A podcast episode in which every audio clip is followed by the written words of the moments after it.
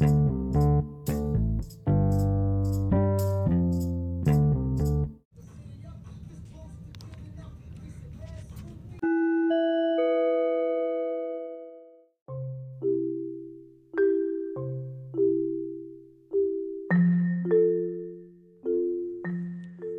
this weird moment in the Fork-tailed Petrel chapter where Doug sits down with the Russell family and she Mrs. Russell brings out banana bread and James, the Russell's kid, he says, How about we have some jam with that? And she's like, Jam? And she says, You won't be able to taste the bananas. And Doug politely refuses the banana bread too. And then Mr. Russell comes in and he says he doesn't like bananas.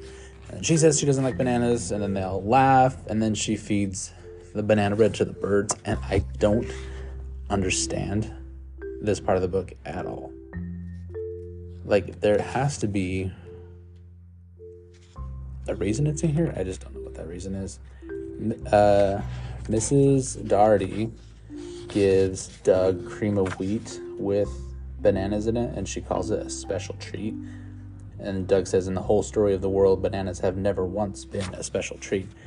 And Mrs. Russell gives this banana bread to the boys as if it's a special treat. And in fact, she says um, that she has a special treat for you. So the same language is used there.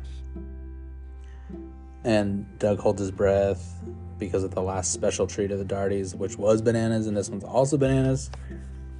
I just don't get. I don't understand what the message is supposed to be because it it has to be linked to something. She takes the banana bread outside, breaks it up for the birds, and says, "Let's hope they like bananas." And then immediately Doug pulls out the Aaron Copland uh, autobiography.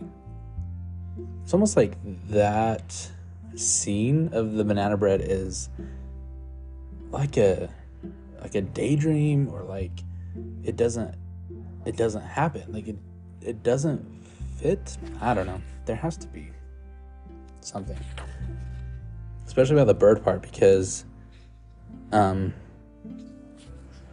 she gives it to birds and birds are like the whole thing anyway i challenged my students to come up with some kind of answer to this i told them that there's two parts of this book that i don't understand and that will drive me crazy forever. And it's the bananas at the Russell's house and the rocking horse that Mr. Ferris has. Like, it probably could be and most likely is just Gary Schmidt commenting on the fact that he doesn't like bananas. And it's probably just the fact that he had a teacher that had this rocking horse and he wanted to include it in his book as well. But there's so many other, like, intentionally poetic things that he puts in this book that I like I just don't think it was a mistake or that there wasn't some meaning behind it.